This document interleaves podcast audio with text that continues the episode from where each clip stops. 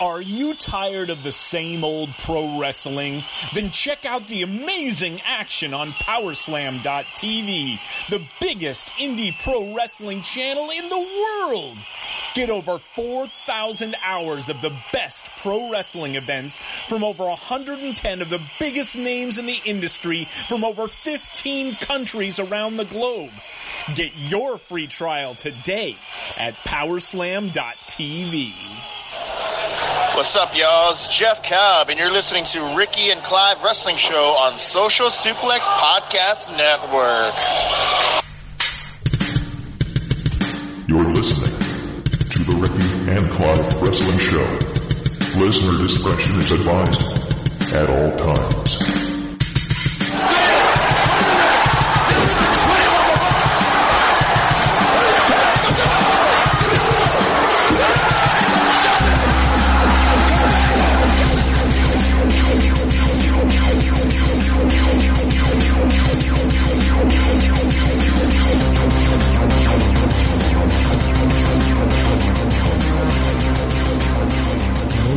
Thank you once again for downloading and listening to another episode of the Ricky and Clive Wrestling Show, part of the Social Suplex Podcast Network. My name is Clive and I am joined by my partner in crime, Ricky. Good evening to you, sir, and how are you? Good evening. Doing well, doing well. Just so, before we get started, really, um, if there's any kind of break and feed if there's any sort of tech issues, it's because we've had a bit of a quote unquote storm over here. So my Wi-Fi has been kind of playing up all day apparently. Or if there are any connection issues, it's because Brexit has collapsed the country.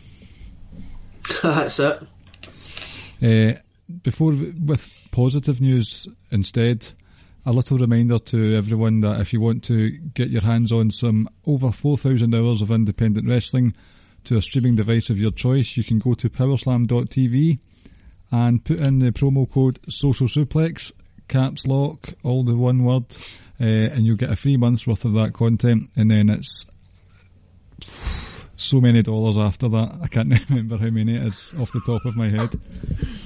Not much though. I mean, I can't imagine you're going to go over four thousand a month anyway. Uh, you can't. It's a good deal. Uh huh. It is a good deal. And and while we're sharing some news, I'll share some news as well just to let people know, Scotland voted to remain. When was this? For Brexit, talking about, since we had the Brexit little thing. Uh huh. All right, uh, back in the day. Fuck's sake. Uh, so, this is our first episode back since we did the first round of the Quiz Time Invitational last week. I would say it was a reasonable success. It seemed to go down well with the the fan base. Some tweaks I would like to add but that's um, for the managers meeting off air, so we'll get to that another time. But because we were doing, the... sorry, or what we could just do is we could have the managers meeting on air, Patreon exclusive. Um, before we do that, though, no, not before we do that.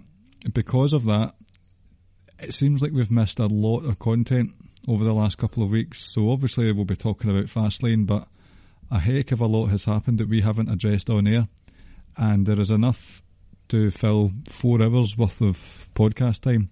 But knowing us, naturally, we'll forget half of it and spend five hours talking about how amazing Joe Coffey is instead.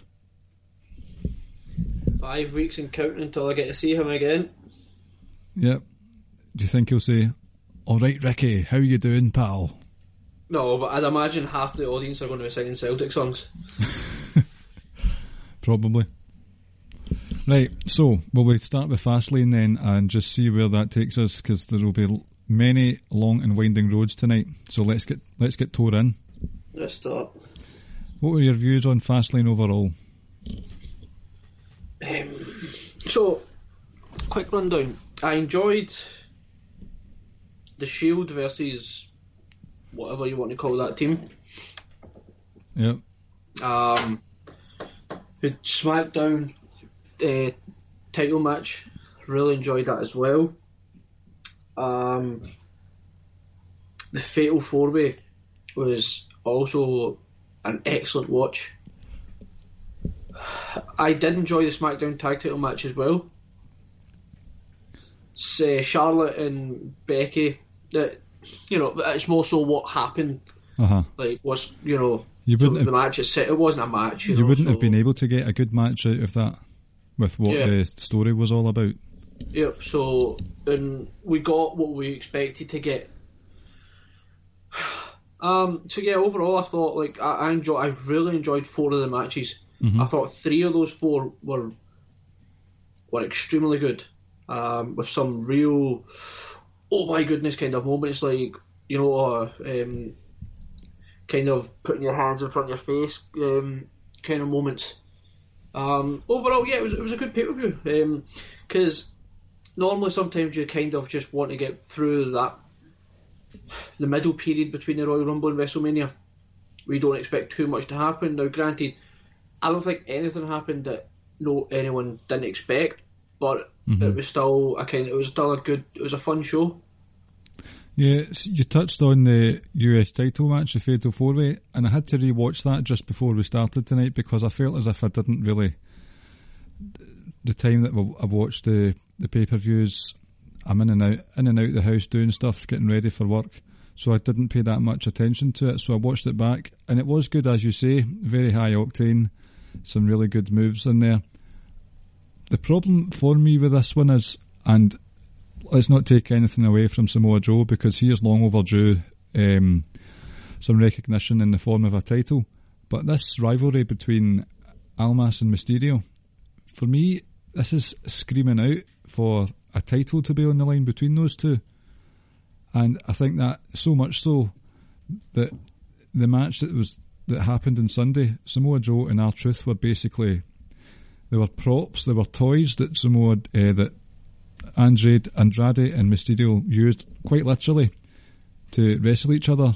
It was. It reminds me of see when people have someone else on their shoulder and the person on top is fighting, like a pillow fight. That's what it was like. Literally, at some points, it's as if they were just there to literally prop them up, give them a bigger platform to show what they can do with the the double hurricanes, the just the general sequencing of it all.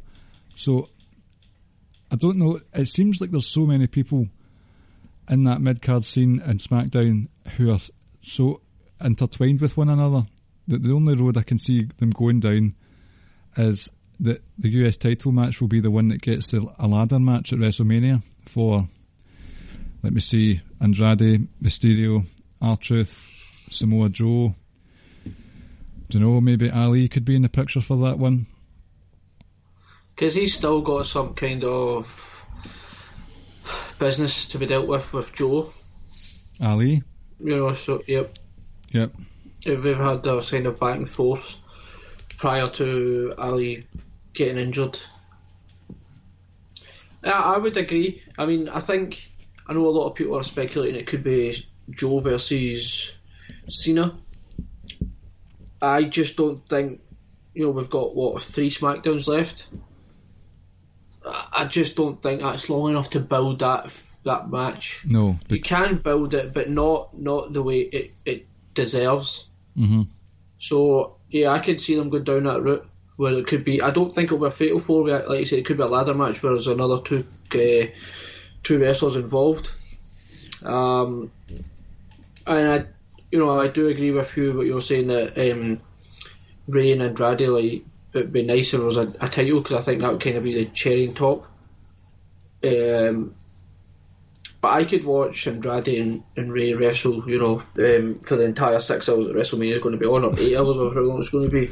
it feels like it will be eight hours now with the amount of rumoured matches for the card.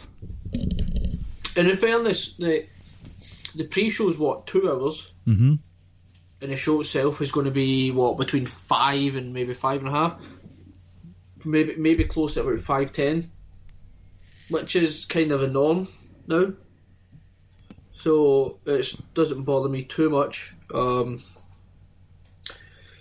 but yeah, yeah, this looks like it will be the multi-man match. Um, If they go down that road, because we don't know with the Tommaso Ciampa neck injury, there's an open door in the, for the NXT title. So could there be? Could that be the ladder match at WrestleMania weekend? Don't know what's going to happen there. I don't think anything happening on NXT is going to be a a like we can't do this on WrestleMania. Like it's just something completely different. I don't think whatever they do on NXT is just completely separate to what they're going to do on WrestleMania. So I don't think it would bother them to do Maybe. two or two or three or however multiple matches of me- men and women. Um, so yeah, I could I could maybe see them doing that in NXT, but I'm also uh, I think that's the route they're probably going to go down with the US title. Um, partly because, like I say, there's, it's just not enough time for Joe versus Cena. It's, that's a, that's a big big match, so you kind of need to flesh that out a little, and rather rather than trying to fit everything in the space of three weeks. Uh, yeah, my reservations about Cena aside, a match like that with Samoa Joe needs time to breathe because you need the promo battles for that one for sure, and they've not got much time left to do that. Yeah, and that's it, and that's what would build the match. You can't just suddenly a couple of weeks of SmackDown expect everyone to be completely hyped for it. You know, I, I think I think the, the intriguing part of the thing a lot of people will be looking forward to is the back and forth on the mic. Mm-hmm. So, in, in, in the end of the day, like it's not even three weeks. It's going to be two weeks, really, because Joe's in that gauntlet match next week. Yes. So, you know, two, you are so you are only looking at two Smackdowns, and that's nowhere near enough no. time. I, I So I think think they are going to go down the multi-man route. while it while it's up in the air whether they will do that, I think it's less up in the air that it will be Joe Cena because, as you say, there's just not enough time at the moment.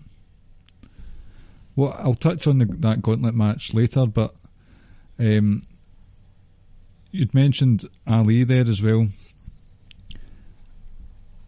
For what he did on Sunday night, I was worried that that was going to be an absolute disaster feeding him to the wolves, and uh, Vince McMahon had promised the fans that Kofi would be in the triple threat match, and then he wasn't. And then Ali comes out to a dead crowd, a potentially hostile crowd, but definitely a dead one. And it's a testament to him that he was he put his body on the line literally in a num- num- number of occasions to win that crowd back over. And Ali's used to fighting in front of dead crowds. He's done it for years now, so it's not something he's it's alien to him. But with that booking of that match, not that match as such, the whole thing with Kofi was that was that necessary? What they did to him throughout that pay per view. Was it? I think. I think it was a case of the quote unquote the authority or whoever kind of wanting them maybe to check him in place and let him know that we don't really care what other people want. And we're not, you know, at the end of the day, this is my decision. You know, um, I own the place. So I don't think it was necessary as such, but I can, I think I can kind of have an idea of why they were trying to do it, which, because you know, then led to the SmackDown um, segment with Vince, which then led to the Gauntlet match getting announced. Mm-hmm. So I don't think it was necessary. I don't think you needed to do that, but I think it, it, what they were hoping for is maybe for to gal to to generate more support for Kofi or eh, or keep that buzz going and and I don't think it was a case of we just want to knock him down one or two uh, pegs just for the sake of doing it. I think there might have been a reason behind it. Um, I don't know, like I, I'm not, I'm on the fence on it. You know, it's not something that I'm overly, I'm overly bothered about It's because I, I don't even know if I want Kofi to win it at WrestleMania anyway. right? I think that's more so down to I think because of how great Daniel Bryan is doing right now. So, oh, don't get me wrong, like if Kofi wins, it's a great, great moment. But No, but I'm I'm thinking you know Daniel Bryan is arguably the best thing in WWE at the moment. Uh-huh. So Well, that's what the mania is usually used for for the, the ultimate victory. That that underdog victory to overcome the odds. So while I do agree that Daniel Bryan is one of the best entities going at the moment, he's got to be toppled at some point. He does, and, and and if it is Kofi, I don't expect it to be a, a long title reign. Mm.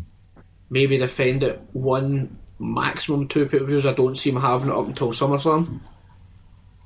Um, yeah, but so like I says, I think he wins a Gauntlet match next week, and I do think he goes on and wins it at WrestleMania. Um, yeah, and just to sort of touch on your uh, Mustafa Ali, I don't think there was ever uh, there's ever a chance that the crowd are going to turn on him. Um, It was just such an odd atmosphere. It was, it was. Um, Paul, because it was kind of like, oh right, okay, Mustafa Ali's been added to the, end into this, and as much as I love him, you're like, why? uh-huh. You know, it was like not not in a negative way, and like not in a bad way. I mean, like just like, oh, okay, it doesn't really make sense, but okay, let's go along with it because he's such a great wrestler.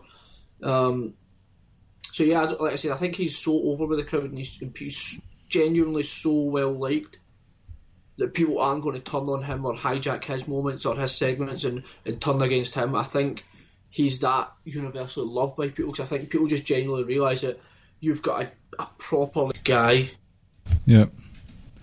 See, with my booking hat on, maybe Ali was involved, included in that match, so as to eat the pin, basically. So that Daniel Bryan can still win the match, so that Kevin Owens still looks strong by not being pinned. Uh, it gains sympathy for all involved, especially Kofi. But it's just. What's that phrase? A king, a king's role is to simply rule and rule simply at that. And with Vince McMahon being the king, is he doing that so well? There's been murmurs of people saying that the storylines are too convoluted at this time of year. My response to that is, if you've got a brain, then surely you can follow it. But even then, is this all necessary? But could that actually be feeding into Vince McMahon, the character, who's just? I mean, we knew from the offset that we are the authority was a load of shit, basically.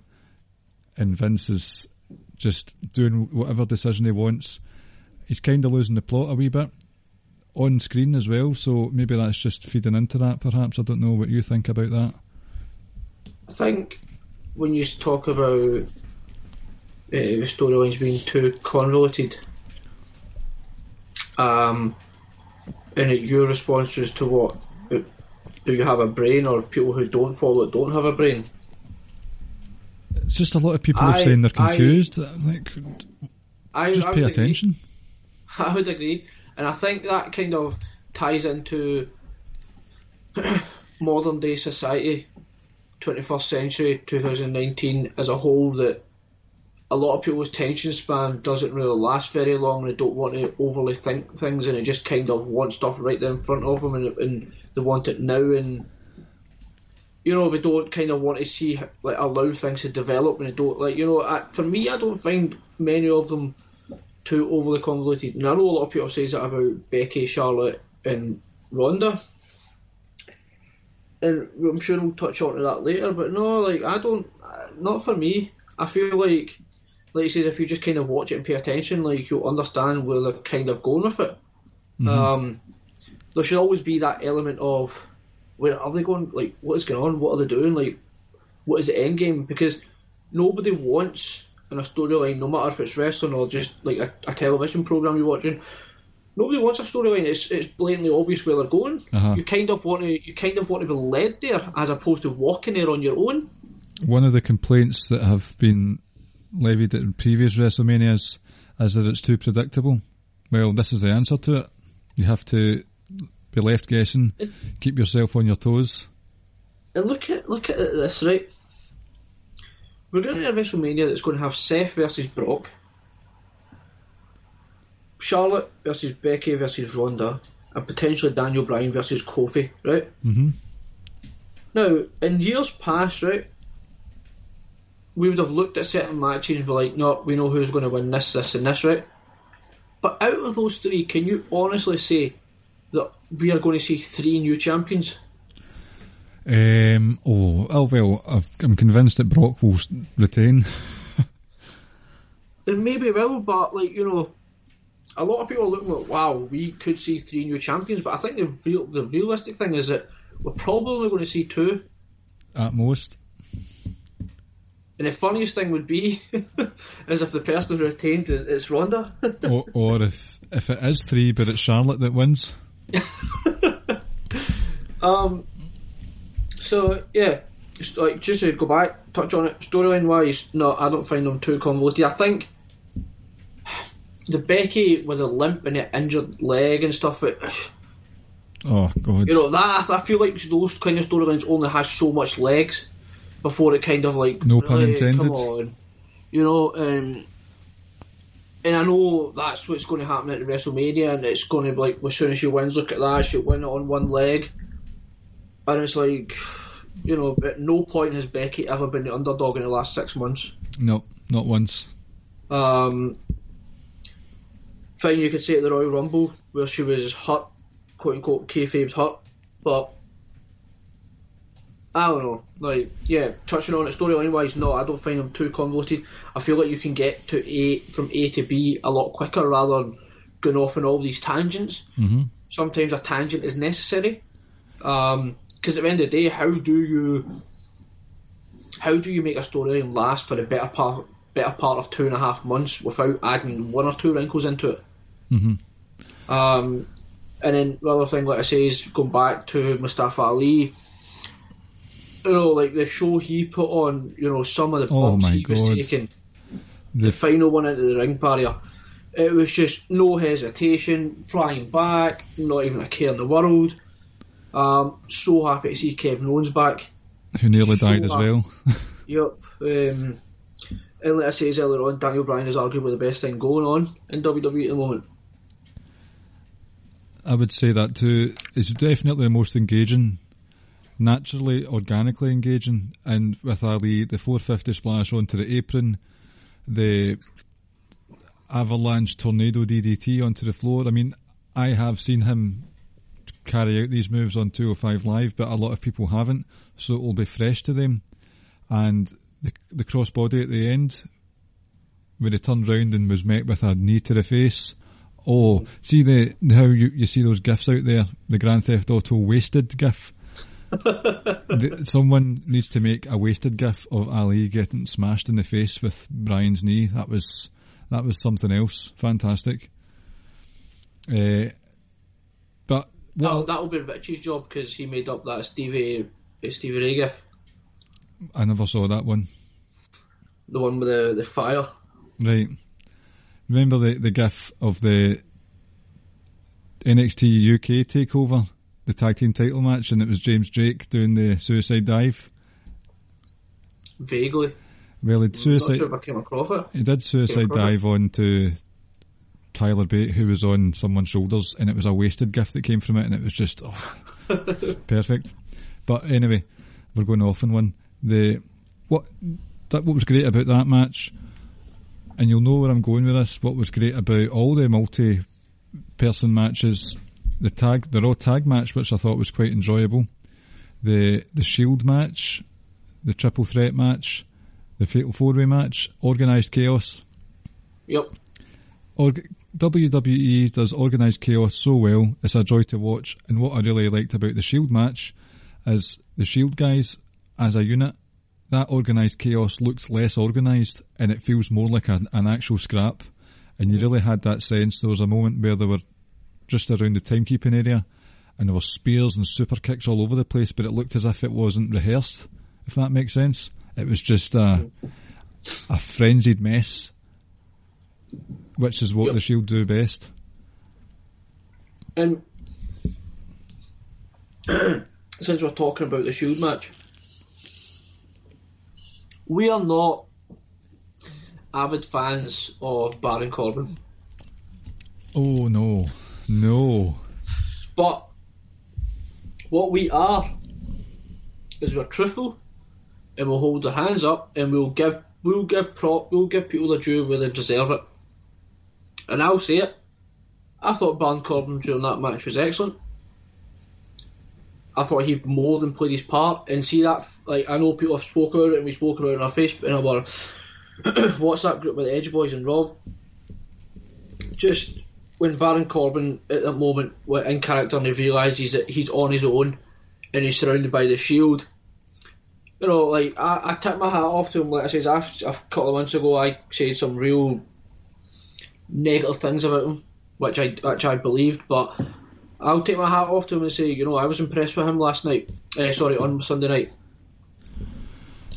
and I feel he was too green when he initially came up, way too green. He had he, he had those two epic moves that he had. Um, and and that's all we kind of had. There was a period where because they kept touching on his amateur background, uh, boxing background, there was a period that that's all he would kind of do, and it's just like this is kind of getting old. But like, I'm not saying I'm not I'm a, I'm a Corbin fan or anything. I'm just saying I was impressed with him on Sunday. Um, you know, and I take my hat off to him. Like I said, I, I, I'll. He, he, he more than played his part. Well,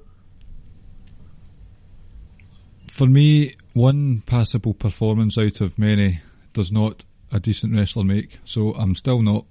I'm not on the club. Oh, I'm, I'm not.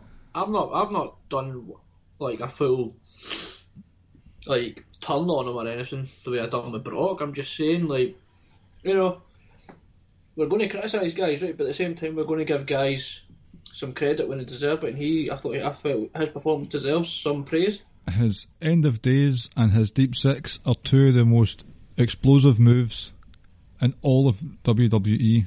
I will give him that, and I have given him that since NXT. The rest of it, though, vacuous. End of days is like when it's hit beautifully. Is one of the prettiest finishers around. Remember the when Chad Gable in the NXT Respect Yep. pay per view? Uh, Yep. Chad Gable was tilt a whirling all over the place. That was that was the best end of days I've ever seen. I remember I kept going on about that for days. You did. Um, I'm not still. I'm still not sold on it. I am sold on Drew McIntyre though. It's a, it's unfair for me that he's lumped with those two guys because the performance he put on against Dean Ambrose on Monday night was brutal. Yep. The the visual of him Claymore kicking Dean Ambrose's head through the stair guard stair rail thing, and the stair the stair rail coming out of its hinges, star making stuff. I don't think we need to say too much about Drew because I think people already know how we feel about him. Just get that accent changed, please. uh, I Well, you know what it is? It's like that. It's like a posh Ayr accent mixed in with the an American kind of accent. yeah, he's it's the Gerald Butler syndrome, where he started his career in Scotland and then he moved closer to the east coast of America and he starts talking like this all the time. I suppose. Like, could you imagine Nikki Cross just walking about in America, just talking the way we like you would normally talk? She does. Like, Dakota, you know, I can- Dakota. I can understand understand why he speaks the way he does. It's it's, it's too pro- twofold. Always for people to under help, for people to understand them. But on top of that, see when you're somewhere for so long, you kind of can't help but picking up that kind of accent. See, to be, in his defence, actually, that's something that I think is going in Joe Hendry's favour. Um, World of Sport ICW guy. He also had a bit of a run in TNA, and we talked. You talked before about him. You weren't too convinced, but I think he's got enough of everything, just a bit of everything to make him stand out. And one of those things is a very well enunciated Scottish accent, which the people anywhere outside of Scotland can easily understand. So Drew does have that going for him. It's just hashtag cringe for us because there's no way he spoke like that as a youngster. Well, he doesn't speak like me and you. He isn't. I mean, he's from Ayr, but so is Grado. I get that, but I also play foot. Remember, I play football every single Monday night with Uh, someone who grew up with Drew McIntyre right. and sees Drew McIntyre whenever Drew comes back here, And he speaks the same, doesn't he? and he speaks the exact same. Well, not that with that American twang, twang, but you know, and like I say, so he's like you said, he speaks the exact same way as Drew does, and I think it's just where they've come from down in Ayr, where it's like that. You know, if it's private school, I have no idea, or just if you want to say it's posh or what, I don't know, but I don't mind his accent as much. You know, like it's not great, but We've you know, dedicated far can overlook it. we've dedicated far too many minutes to Drew McIntyre's accent when we were talking about Baron Like Corbin. I think I think when people listen to Ricky and Clive, I think they they, they know we go off in tangents and there's randomness throughout the pod. there is. Will That's what that's what makes us us. will we get us back get back on track then? Yep. What match would you like to talk about next? SmackDown tag team match. Oh Christ. okay, The Usos are the best tag team in the WWE. incorrect, incorrect, but go on. Incorrect.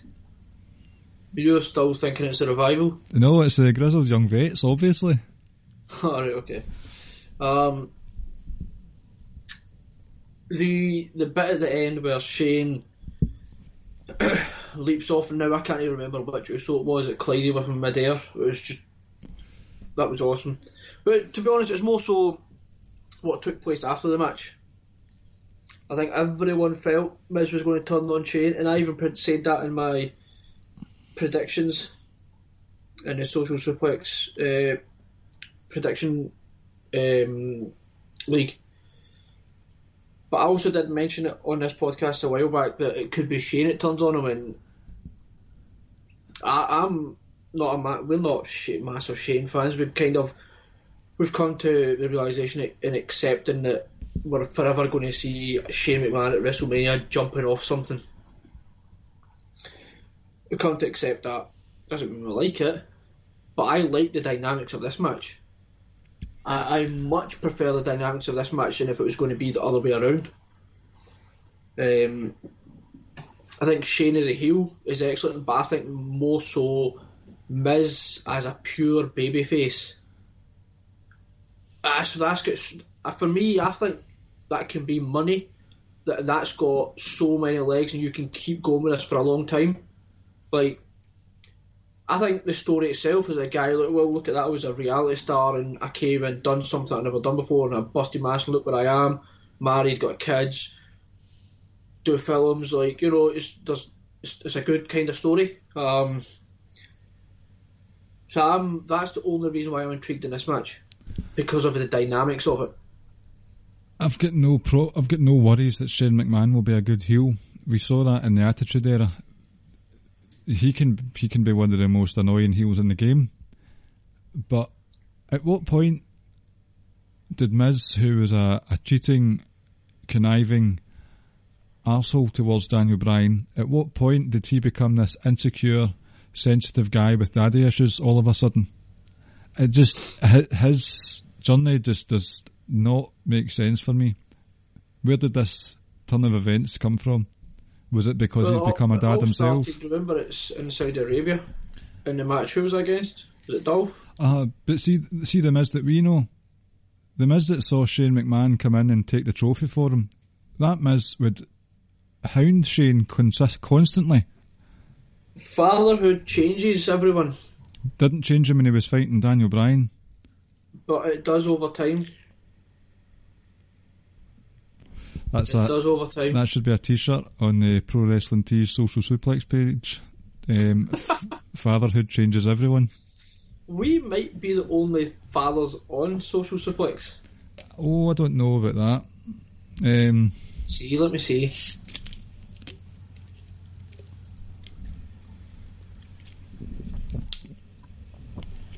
I don't think that's the case. I don't think it is either, but oh well. We could Well, uh, we could all we, we could all all the dads could wear it. we could actually start a Sid Justice fan club and call ourselves Fathers for Justice.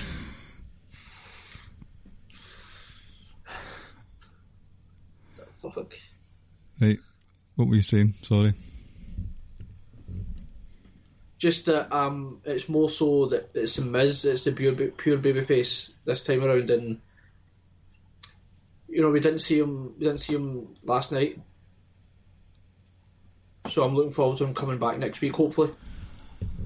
Well, I think I think a lot of people can get on board with it. I think I say that I, I like it. It's different. We've been so used to seeing Miz as a heel, and so used to seeing Shane as a face. so it's it's just a change up. It's it's nice. I like it. I'm not as invested as you are, but there are other reasons which I'm sure you know what they are. Um, speaking of that link with disdain for old timers, dinosaurs, part timers, people who've not been on the show forever, stealing the spotlight, Nia Jax and Tamina Snuka destroyed Beth Phoenix, and that was one of the best moments of the show for me. I loved that. just specifically destroying Beth Phoenix. I'm not going to lie, I can't remember much of the match, the tag match with Sasha and Bayley. It was very forgettable. Apart from, by the way, Sasha Banks, you need to stop that Meteora, the jumping double knees from the top rope. I can't remember the last time you landed that successfully. It looks awful. Stop it. Um, but Nia and Tamina Snuka, obviously not the greatest of wrestlers, but play to their strengths. Beth Phoenix comes in and just gets destroyed, and it was fantastic. Get, puts the puts the part timers in their rightful place. But now you know what this means that Beth Phoenix will be involved in a program going forward, and they'll probably go over Nia Jax and Tamina. Yes, I've I like Beth Phoenix. You know this. Oh, oh, so do I. So, but and the Royal Rumble showed that she's still good in the ring. It's I not. think, I like yeah. There's probably too many part timers, too many older folk, and I know if you're talking about there's no stars. Well, that's not true because there are stars on the current roster. Not to the not to the extent of these stars that are being brought back, though. That's my issue. That's different. No, I don't. That's, that's for me. You, you can't compare that. You have to You- co- you you, have to compare compare- it though. Not at this moment in time. Because you're looking at Triple H, who's one of the greatest. You're looking at Batista, who was, was awesome, but he's now in Hollywood doing, like, you know, that's it's a different level of star right there. But Um, and then the I think if you look at someone like Beth Phoenix, I can't even, as much as I love Beth Phoenix, but Charlotte and Becky and Ronda, they're all bigger than her. Okay, I'll give you that one. But see, it's a different level of star. Exactly. Those old fogies were given that chance to be a different level of star by being put over at the biggest stages of them all. I get that, but Batista's going on to become an even bigger superstar. Right? So I feel like when, when you see Batista coming back or and and Brock, tho- those are slightly different because they went on and achieved bigger success, in my opinion, outside of wrestling. hmm Well, I'll I'll So- put I'll put a spin a positive spin on it. Then I look forward to WrestleMania 40 when all these guys can't even walk anymore, and we're left with the actual contemporary talent. I can't wait for that day. Look, I mean, it'll eventually happen. That's you know, but I, like I says, I guess I've kind of like got over the fact that they bring part timers back. Like for me, there's no point in me constantly angrily tweeting about it or saying stuff about it all the time when it's not going to change. It's not doesn't mean I'm happy with it or anything. I've just come to the the acceptance that this is what hap- what they do at WrestleMania. Mm-hmm. Well, it's just another. It's one of those things we'll forever agree to disagree on.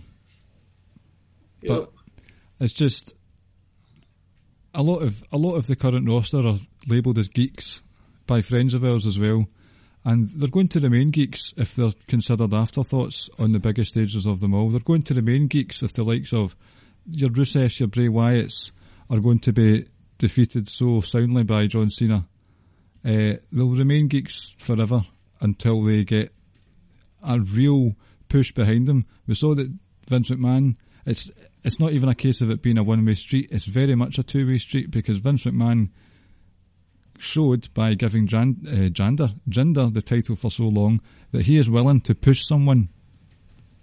It's not a case of I'm really great in the ring, so that means I should I should have the promo skills, everything to get on top. Vince decides as well, and Vince needs to rely less.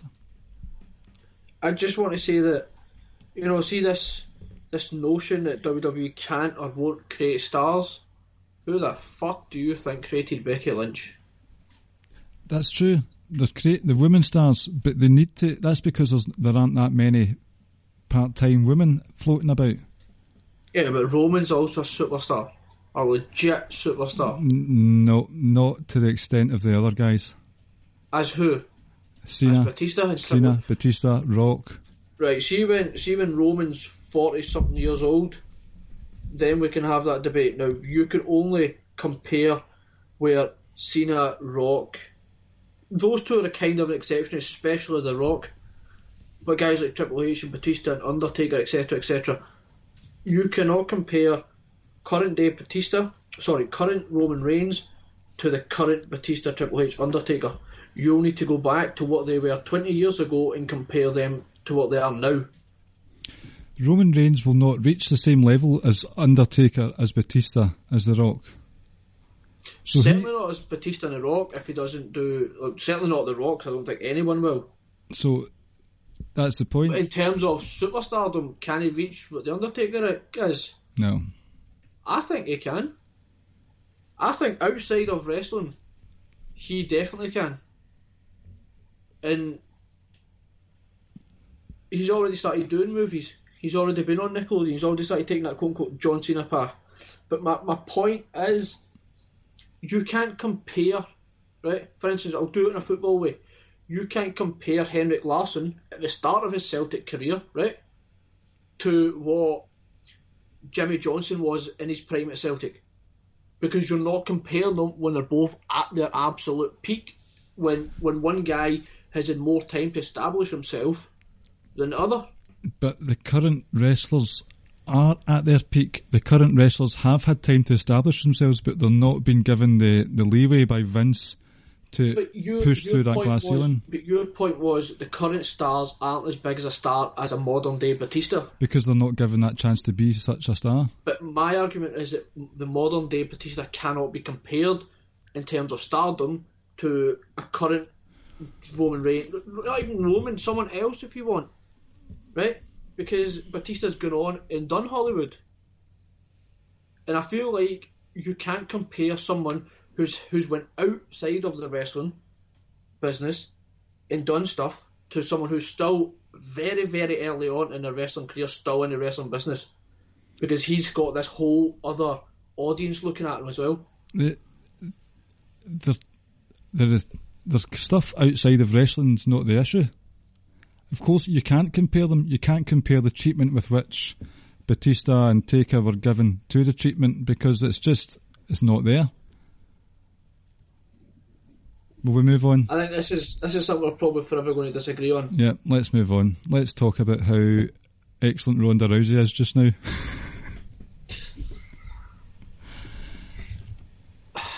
Like I said, that wasn't even a match, um, and it's not. It wasn't a problem. Um, he kind of just had to. As what it was, what it was. It was kind of similar to Ronda and um, and uh, Ruby Riott at the last pay per view. It was never about a match. It was more so what was taken before, what took place before and after it. And this was the same. This was kind of let's just get this quote unquote match out of the way so we can do the actual bit that matters. Um, so yeah, triple threat heading into WrestleMania. Looking forward to it. What, uh, what Ronda did on Sunday night made perfect sense and was genius on her part because she wants to make sure that there are as many eyes on her as possible. Because I'd, I'd seen a few people saying this was nonsense booking where she punched Becky. I don't understand why you would say that. She wants to get her hands on both of them. Uh huh. She wants to she make doesn't sure. want. She doesn't want potentially Becky say interfering or taking the eyes, taking more eyes away from her as well. So I don't understand it. Be- Becky, sorry, Ronda wants to wait until the biggest night of the year to hold both of their severed heads aloft, basically. Yep. So she wants both of them and she's willing to just go to town on them. And a lot of people have been genuinely upset for some reason about Ronda's um, stuff that she's been doing lately, the videos, the tweets about calling wrestling fake. I think that's. I, I won't go as far so far as to say that's genius, but she's a super heel right now.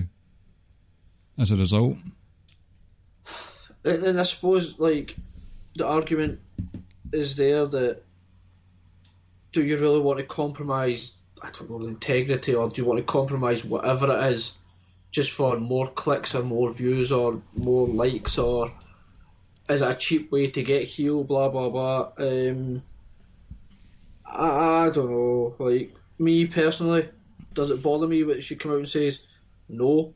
no. Not at all. Um, so you go.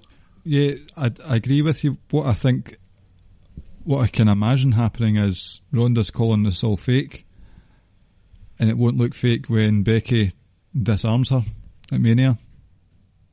And and, that, and this thing is like, right, fine. If you want to get into kayfabe wise, you want a storyline. Like, Ronda, you're calling it fake, but so why were you screaming in a, in a locker room when Becky hired you in disarm or disarm her? Mm-hmm. Like, so if it's fake, why were you screaming?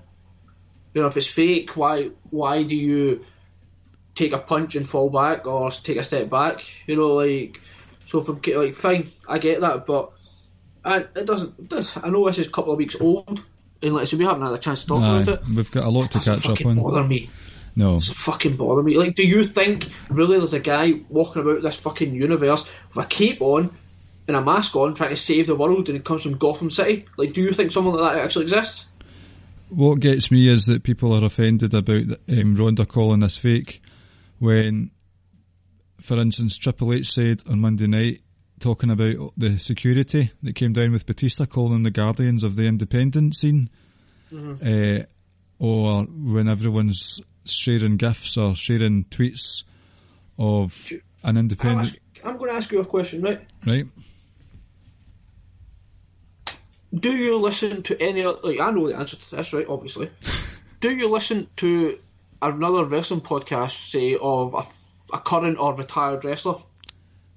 Yes, So when they when said wrestler has another wrestler on and they're sitting talking about their journey and how they book matches and this, this and that, do you listen to that? So uh huh. Austin or Jericho or whoever or uh, Pritchard, Bruce Pritchard or Conrad or whoever are talking about behind the scenes stuff and how they got this gimmick to go over, how they got this match, how they done this, blah blah blah blah blah blah blah. That doesn't offend you when you're going out your way to go listen to a podcast that that that tells you what they do, therefore showing you that it's fake, but someone coming out in that profession saying it is fake. I'll go one further than that. Um, before I was saying the tweets that people send out of the independent shows where someone throws a fake grenade and the other person catches the invisible, or you've got the Invisible Man, uh, Joey Janela's pal, the Invisible Man, who's died and stuff. It's, you know, what Yep. what can you say about that? And then you've got John Cena who's broke the fourth wall more times than I'd care to remember. You've got John Cena who's calling out The Rock for having the lines written on his hand. Uh, you've got CM Punk, who was lauded as an absolute saviour of the business, who broke every wall, every boundary between fiction and reality at that pipe bomb, and he was considered a legend. It's simply because you don't like Ronda Rousey. If you just accept that you don't like her, and you play in to the fact that she's offending you in whatever way, instead of treating it as if, oh, this is this is unfair to the business, it will be looked at a lot more healthily than it is.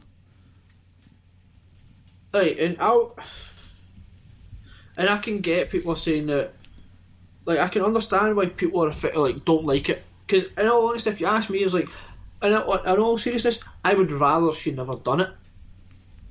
But I couldn't care less that she did. Mhm. Because, oh, by the way, remember how Chris Jericho and Kenny Omega despised one another? Well, do you remember how they brought out a podcast two days after their match at Wrestle Kingdom? Mm-hmm. And they discussed how they got together and how, what they done with the match? That doesn't offend you, but what she's tweeting out does offend you. I mean, didn't Vince see after the Montreal Screwjob? Didn't Vince McMahon come out and say something? Uh, this is the Attitude Era. This is this is stories, but we're going to give you better stories or something. And remember, Vince McMahon was on trial and told everyone wrestling was predetermined and fake and everything. Mm-hmm. It's Fucking just fuck me, man. just it's purely because people don't like Ronda Rousey, and that's fine. But don't be so toxic about it. But there is there is Just- one thing. Just no need. There is Oh, one by the way, just to let people sorry, just to let people know. By the way, just to let you know, Game of Thrones is fake. Just putting it out there, right? Just so people know. And also, just to let you know, the books are better. I just had to get that in there. Harry Potter's fake. Lord of the Rings is fake. There isn't a ring out there that someone needs to take into the mountains and throw it into the volcano and burn it so mankind can live forever. Oh, that would be great if mankind could live forever. Ever. And ah, it's just it's nonsense. There is one thing about Ronda though that bothers me. Yep. On Monday night, Ronda Rousey attacked Dana Brooke, and she did their finishing move. Piper's Pit is called. Ronda has quite a, a dangerous looking move set. Uh, Arsenal. A lot of the moves she does look quite dangerous, and she didn't grip Dana Brooke properly. She grabbed her with her left hand by the shoulder instead of her head. So when she whipped her round, Dana Brooke nearly landed square on her head, and that could have been a career-ending injury. I don't know if, if she's done that before, but especially with the disdain that she's met with just now, she'll need to rein in any any even small mistakes like that because her moveset is so quickly delivered. One wrong angle, one wrong inch, and she could really injure someone, and that would not go down well. So she needs to watch for that stuff. I don't know if you caught that or not. No, I did, I did, and I, I I would agree with you. I suppose the only thing I would say is that she is still really, really green. But yeah, no, I agree, I agree, I agree. She's green, but that's her that's her go-to move. move. She should have I know, mastered that by now. I know, and I noticed that straight away. And, and I agree with you. It's just obviously you want to keep each other safe, but you at the same time, you know, you don't want to keep giving people more ammo. And Exactly. you know, like see, at the end of the day, like we've all got our favourites and stuff like that. So if one of our favourites done that, we kind of try and defend it. And I do like Ronda, but that's one move that she. It's been more than a couple of times that she's not hit that properly. Because, was there not a match against Nikki Bella where she did some sort of uh, Death Valley driver off the top rope and it looked, oh, that was so close to being a broken Yeah. neck? Yep. Nia Jax as well, I think. It's just, if you're going to say that wrestling's fake, then make sure you don't really injure someone, Ronda. Seriously, it'll go so badly for you.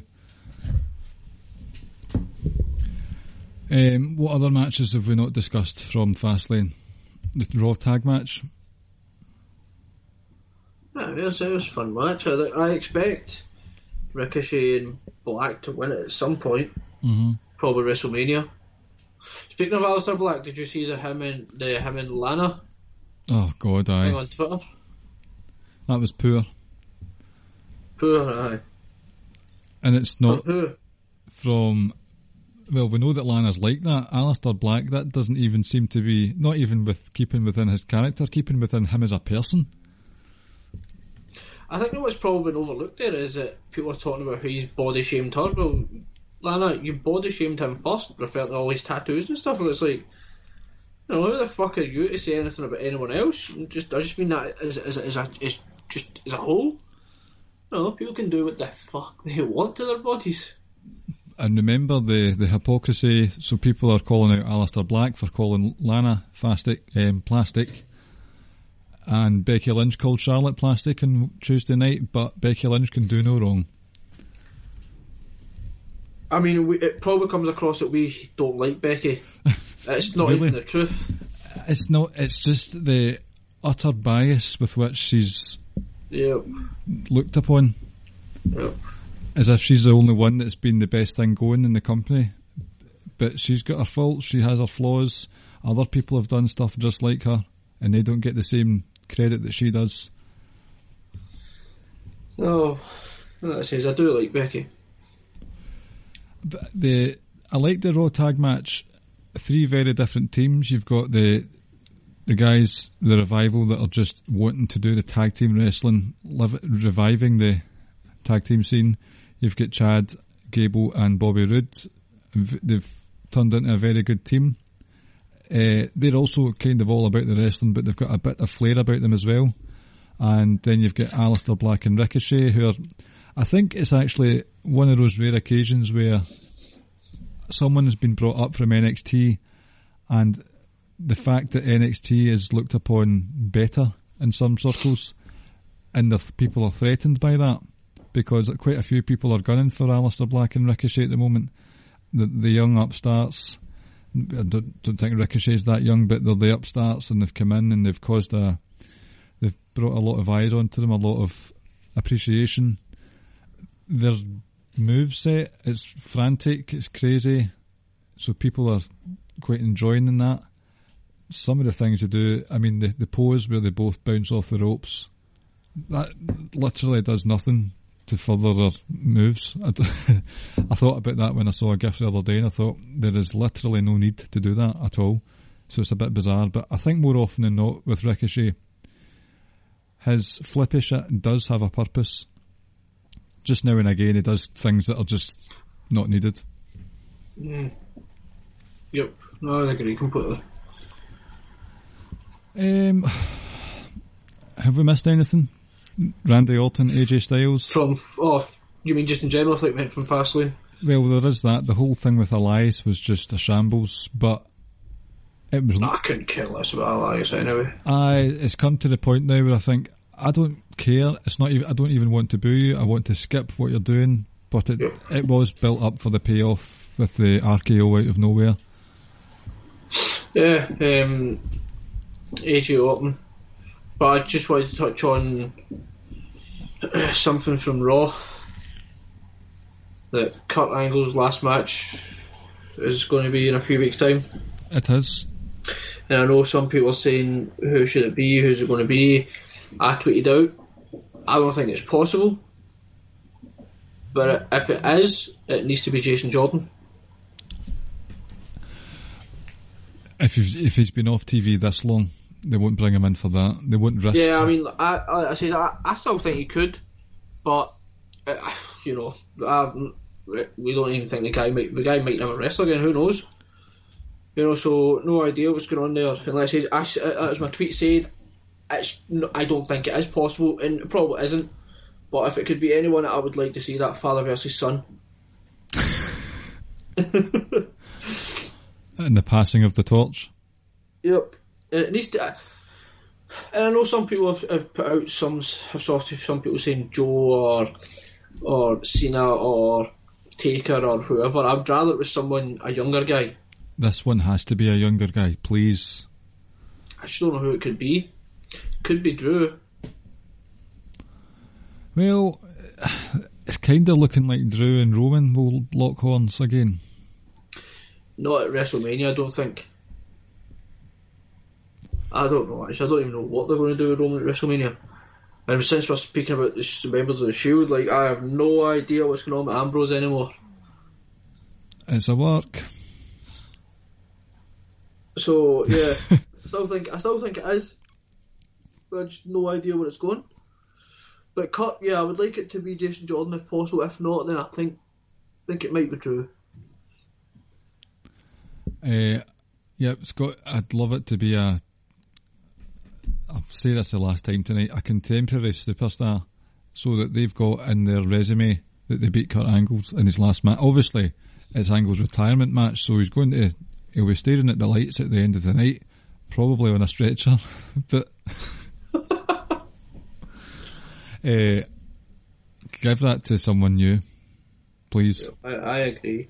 Finn, because Finn was just stripped. Basically, he was stripped of that IC title. He did nothing. This also ties into the reports that I saw a while back that Finn could be going to 205. Well, they're desperate for people. Um, Sir Sam put out a column last week on Lords of Pain that 205 Live basically needs a complete revamp because it's just they've got a tournament on the go just now. There's some decent matches on the go. Buddy Murphy will be at WrestleMania, main event man himself. So that's fine, but it's just there's just a, lethargy about it all just now. Since Ali left, they've they've not recovered. I also don't think it helps the fact that they've put it back now to Tuesdays. I, don't think it helps No. that it's kind of seen like an afterthought. I feel like you could make that into a real a real good program for yourselves if you just put some more effort into it. Without sounding too melodramatic, I'm just going to use a play on words. They literally ripped the heart of 205 Live out of it with Ali, and they've just not got that same like proper wholesome good guy hero on 205 Live anymore. It's not there. Enter Finn Balor. I would love it. Finn Balor and Buddy Murphy, yes please. Yep. Um, Randy Orton versus AJ. I'm I'm here for that most definitely. I'll hold my hands up. I'll be a hypocrite. I'll I'll be up for watching that match. was definitely and that uh, Orton promo was fucking excellent.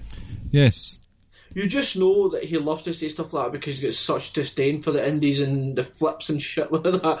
And you know when he's saying this stuff, he genuinely means it. uh huh. Aye, he doesn't. He's it's a, a MAGA fest between those two though. it really is. I wonder if that part, that portion of the WrestleMania will be sponsored by Gillette. but I think uh, Orton has been motivated. I know that's a term that keeps popping up in relation to him, but I think Yep. it's true. I think he is motivated for this one, and and just because you said MAGA, we came we we decided MAGA no more, no no longer means what it means. I can't remember what it was. It was make Ascension great again. Were they ever great? Well, they were they were put over strong in NXT, but I had stopped. I'd only started watching it when uh, they get beat by Hideo Itami and Finn Balor. But that music, oh, I know, I know. Here you go. here I go. That music deserves to close out WrestleMania. What utter fucking nonsense. uh, yep. Even if it's Um, just remember they used to do the highlight package at the end of WrestleMania. Uh, Just put the Ascensions music over it. Um, so, final thought from TV this week. You know, we're going to get an hour of Kofi wrestling next week. It's going to be awesome. I expect him to win it. I expect him to get some help because he's facing Joe, he's facing Orton, he's facing the Bar, and Rowan. Rowan, is that right? Think so. And each of those guys have people who are gunning for them elsewhere. AJ, Joe's probably got R Truth or someone else. The Bar have got either the Hardy boys or Black O'Shea. So they've all got someone that wants to get a piece of them as well. So it might devalue. I mean, it's it's a bit much to ask Kofi to beat every single one of them. Do you know what I mean? Clean. Mhm. So I can see some shenanigans afoot. Not that that's a bad thing, because if it means that Kofi wins at the end of the day, it's going to be a great main event of SmackDown. All for it. Yeah, definitely. Me too. Looking forward to that. It's going to be a great match. I'm trying to think. Great, great watch. I'm trying to think if there was anything else on TV that caught my attention, but there's nothing off the top of my head. Uh, Dana Brooke, that was a fake Dana Brooke. that was funny. Waking up in the morning and one of the first things you had to say about Raw was that wasn't even the real Dana, was it? She just looks so different. Well, she does, but I've seen her look so different many times now. And I think I know why. Because bodybuilders can sculpt their body how they see fit. Um, so she's probably done stuff with that. With regards to her face, when Sasha Banks doesn't have makeup on, she looks completely different. It's as if she's Oh, got. I don't, I don't, I wasn't, I wasn't even getting it. The fact that she didn't have any makeup on it, like less, little makeup on. What I mean I wasn't, I wasn't trying to like shame her or nothing like that. it's just it's a different person entirely. She, she just, she just looked really different from what you're normally used to seeing her. But makeup And I can. says, I'm not fucking here to say shit about what people look like. You look, you do what you Oh, want to do. I'm not talking about how attractive people are. I'm just look at saying that makeup can sculpt a face like weights can sculpt a body. Yep. Oh, makeup. It's just you can do whatever the hell you want with that. Maybe that was Dana Warrior that was out there on Monday night. Nah. She's old. That's true. That's one word for her. An enabler is another. Right, before we get into trouble, anything else? I'm sure there's probably a thousand things that we've missed. From Fastlane and Raw and SmackDown. Um, I don't think there's anything I want to touch on now. Okay, will we move on to the quiz then? Yep. Okay. Let's put some music in now.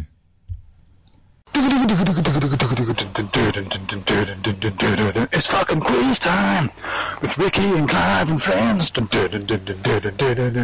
fucking WWE quiz. Okay, Ricky, your turn for the quiz this week. What have you got in store for me tonight? Yeah, I don't have a quiz prepared.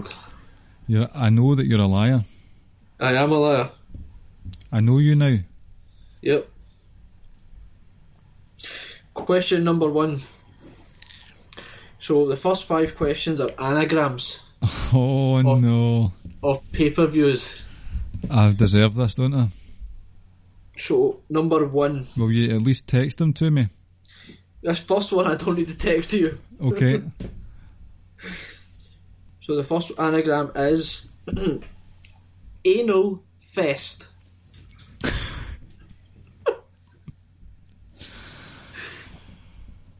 oh dear.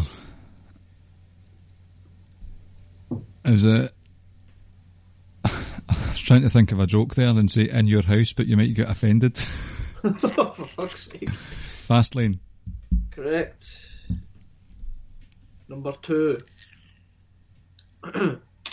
Deal, fly, loud. Deal fly loud. And it's a pay per view. Yes. Deal fly loud and it's got a Y in it. Fully loaded. Yep. Number three. Albert, Jeff, Rails. As in off the rails. Yes. Albert Jeff Rails. Okay.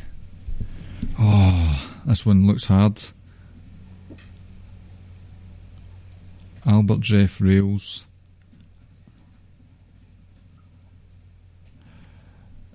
Give me a time, a clue, a time frame of when this would have been.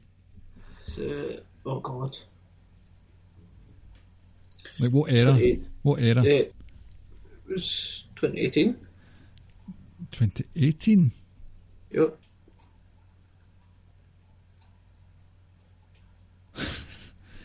Sorry, 17, 17, 17. Jeez, oh. Albert Jeff Rails. I'm thinking it can't be. Right, it's not Great Balls of Fire. Oh, right, so uh, 2018, we had Royal Rumble, Fastlane, Elimination Chamber, Royal Rumble, uh, WrestleMania, Extreme Rules. What's the one after Extreme Rules called? Payback. Then there was Backlash or Money in the Bank. You've make it. You've just made that up, haven't you? Yeah, I've just made it up. TLC, SummerSlam, Survivor Series, Halloween Havoc. Um, I give up. A pass. I want, I want an answer. I've not got an answer. I think, I'm trying to think. What was in July? Battleground. No, I haven't. First of all, first of all, how are you spelling Jeff? Let's let's clear that up first of all. J E F F. No, So G E O F F. ah, right now that's where the misunderstanding comes from. It's Great Balls of Fire. Yes. My God, we could have been here all night. I should. I probably should have just texted to you, but I couldn't be bothered. I've Number noticed. four. A, alone, pimp, unstitch. Alone, pimp, unstitch. Uh, alone, pimp, unstitch, and it's a I'd, I'd be somewhat surprised if you got this one, but Let me see. That's a long, very long one. It's not in your house. There's not an in your house in there.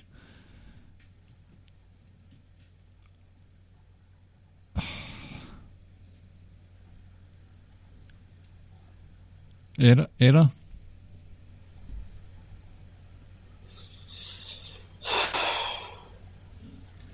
um, it was in the early two thousands. Right, so it's not Judgment Day. It's not Vengeance. Sorry, early, the early part of this decade. No, I didn't watch a lot of it then. But you don't care, do you? Oh, why would I? Alone, Pimp, Unstitch. Right, so I'll give you a clue. Thank you. Po- the poster of it, right? hmm On the front of the poster was the world's most powerful man. I didn't know that Donovan Dominic Dijakovic was on a poster.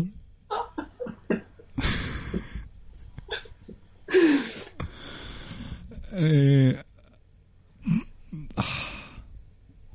pimp, pun, Panic at the Disco. She made that up? Uh huh. Alone, pimp, unstitch, Nope. pain. Oh, I think I'm getting somewhere. Was there something pain? No. Here comes the pain. No. Alone pass, and I can't give you an answer. I haven't got one.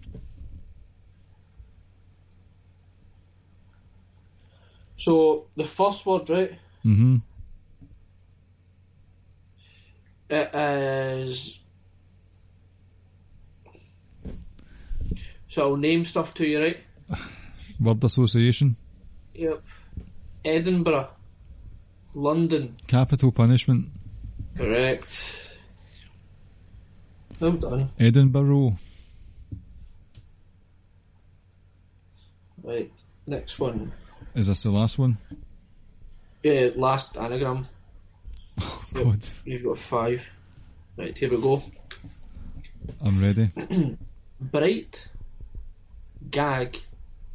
Rings. Bright gag rings. Mm. Bright gag rings.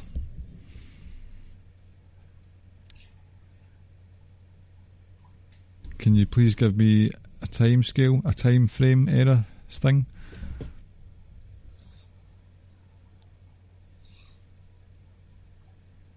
please. Yeah. Um,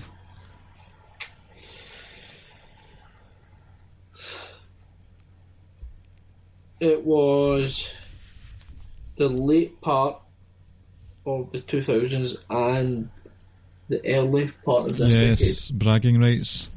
Yep. Well done. Okay, thank you. Are there more questions? Uh, yes. Question number six. You sounded so happy there. What was the main event of 2015 Fastlane and what was the stipulation? Daniel Bryan versus Roman Reigns. The winner would go on to WrestleMania to face Brock Lesnar. Correct. Question number seven. On the same pay per view, Rusev defeated John Cena for the US title.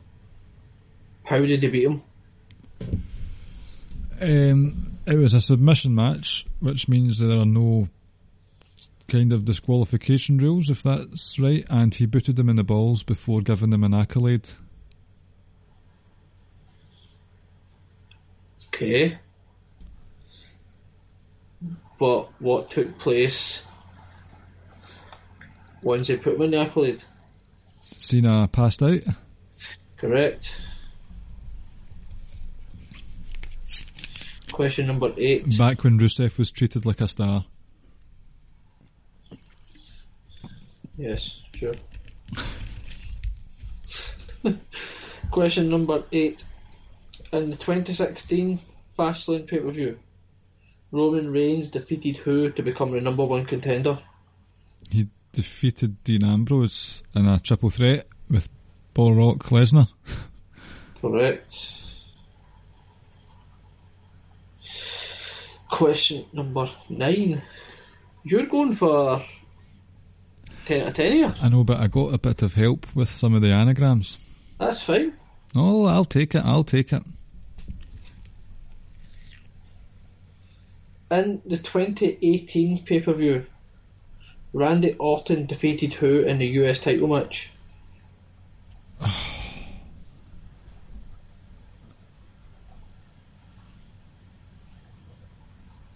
Um, Randy Orton was a US champ in 2018. you sure? This is one of those trick questions, isn't it? No, it was a one on one singles match. For the US title. Yep. I literally have no recollection of Randy Orton being a US champ in 2018, but it rings a bell now because did he not recently become a Grand Slammer? Perhaps, maybe, maybe not. Maybe it was champion, maybe it wasn't. Maybe I don't know what I'm talking about. It sounds like it, but I'm going to guess it beat Bobby Roode. Correct. Oh. Remember they had the Fatal 4 way at WrestleMania and Jinder of all people win it? Oh, Jinder. This is it. Question 10. In 2017, Adrian Neville defeated who for the Cruiserweight title in the Cruiserweight title match? Rich Swann. Final answer? Yes. I can't believe you got the 205 one wrong. What? You got it wrong, sir. Ask the question again. Jeez, I just closed it down. Here we go. Oh, look at that. In the 2017 Fastlane pay per view, Oh, Fastlane. Can I can I um, re-answer, please? what pay per view do you think I was talking about? Well, you didn't say Fastlane. Oh, I assume, sorry, right, on you go. Jack Gallagher. Correct, 10 out of 10. Just with some loopholes in there. Thank you. It's fine. Uh, right.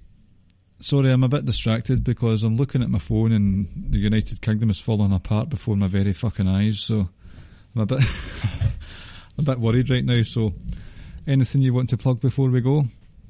um, Uh, don't think so. Um, what, what did you see on your phone?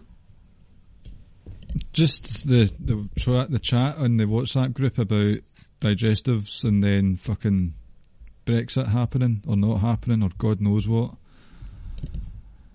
Brexit means Brexit, right? what? Brexit means Brexit. Right, so I've got a couple of things to plug tonight, if that's all right. Obviously, as per usual, please check out the rest of the show. Sorry. Sorry, I don't want to cut you off. I actually do have something to plug. I could have, I could have done the per- I could have done the perfect plug there, and now Could we'll, have, but actually, I was actually going to do this at the beginning of the show, but I, for, um, I forgot. Folks, so as you're listening to this, can you all please give my fellow co-host and podcast partner and good friend of mine, Clive, a round of applause?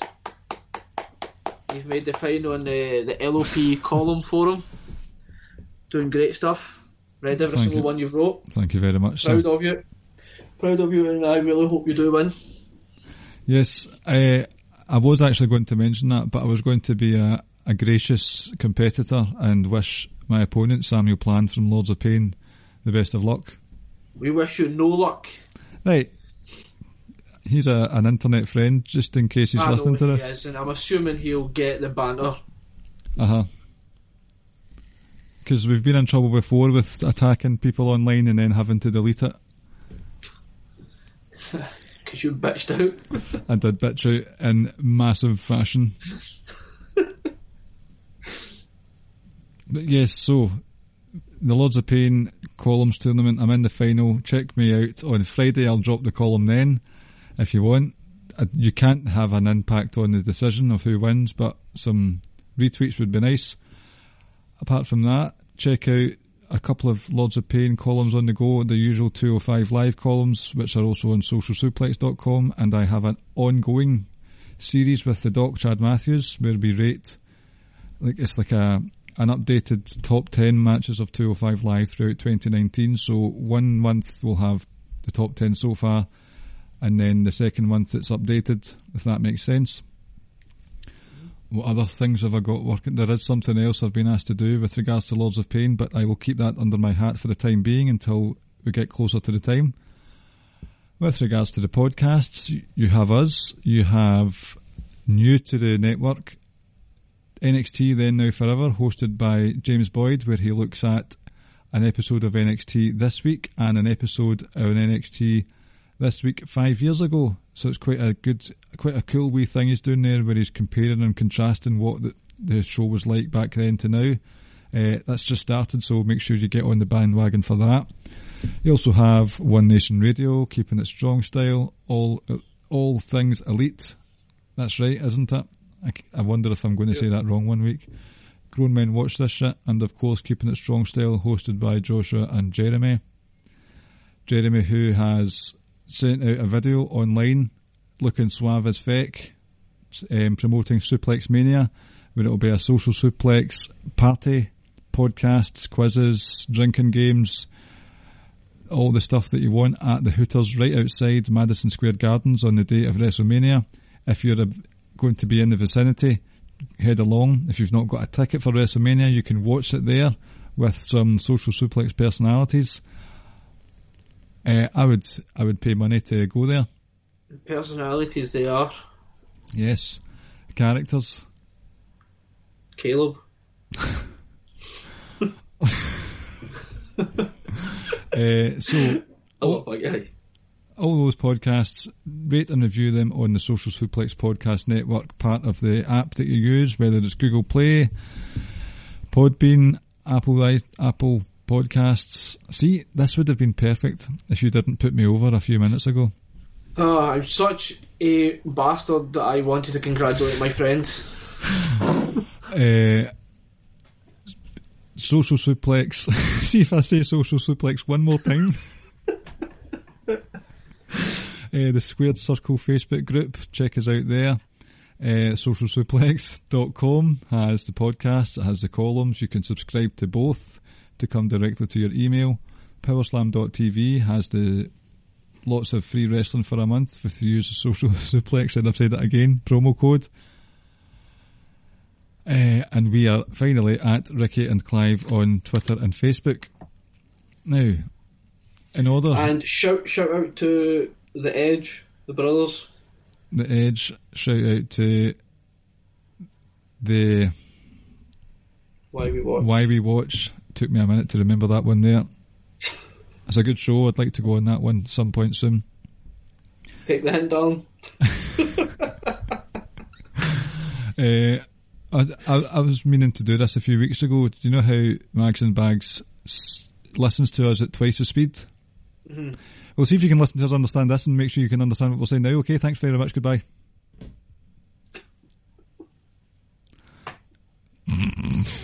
Was that your joke of the week, or have you just retired that segment altogether? No, I wasn't. I was just seeing if you'll be able to understand what I said. Let's However, see if anyone. Oh, oh, we're still going. uh huh. All right, okay. I thought we stopped recording. No. uh,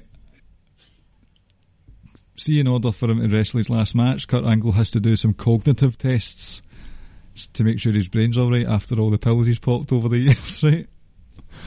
Uh, that's not the funny bit. That's actually quite tragic when you think about it. I'm it's tragic. You're laughing at it. I know. Um, but part of the cognitive test was that the doctor showed him three pictures, three similar photographs, and he had to guess which one of them was the Hoover Dam. So they're all like similar dams, and he had to say which one was the Hoover Dam.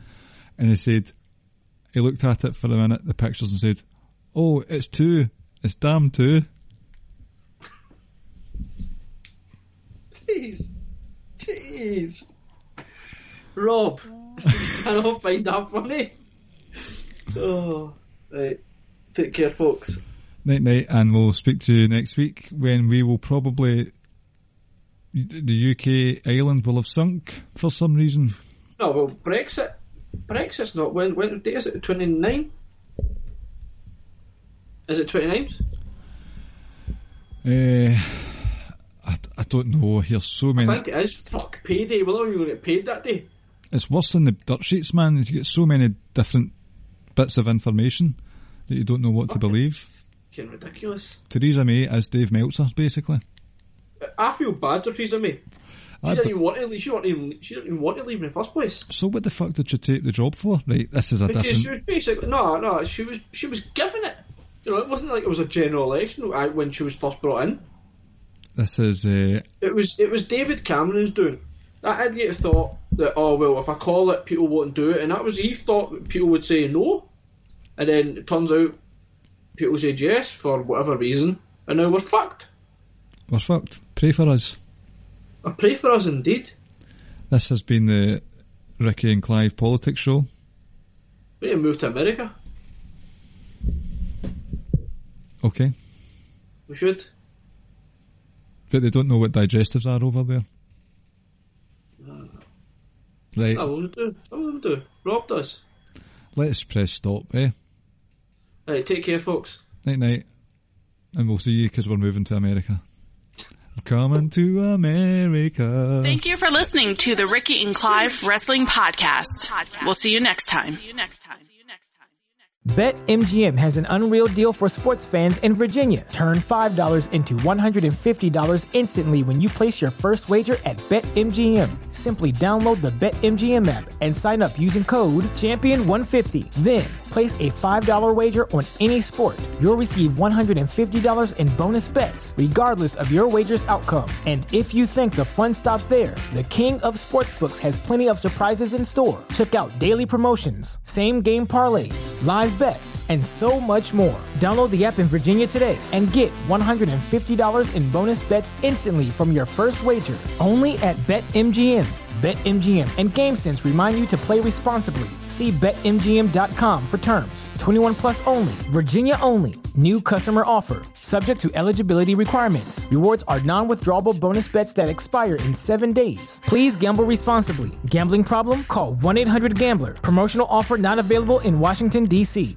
Say goodbye to your credit card rewards. Greedy corporate mega stores, led by Walmart and Target, are pushing for a law in Congress to take away your hard earned cash back and travel points to line their pockets. The Durbin Marshall credit card bill would enact harmful credit card routing mandates that would end credit card rewards as we know it. If you love your credit card rewards, tell your lawmakers hands off my rewards. Tell them to oppose the Durbin Marshall credit card bill.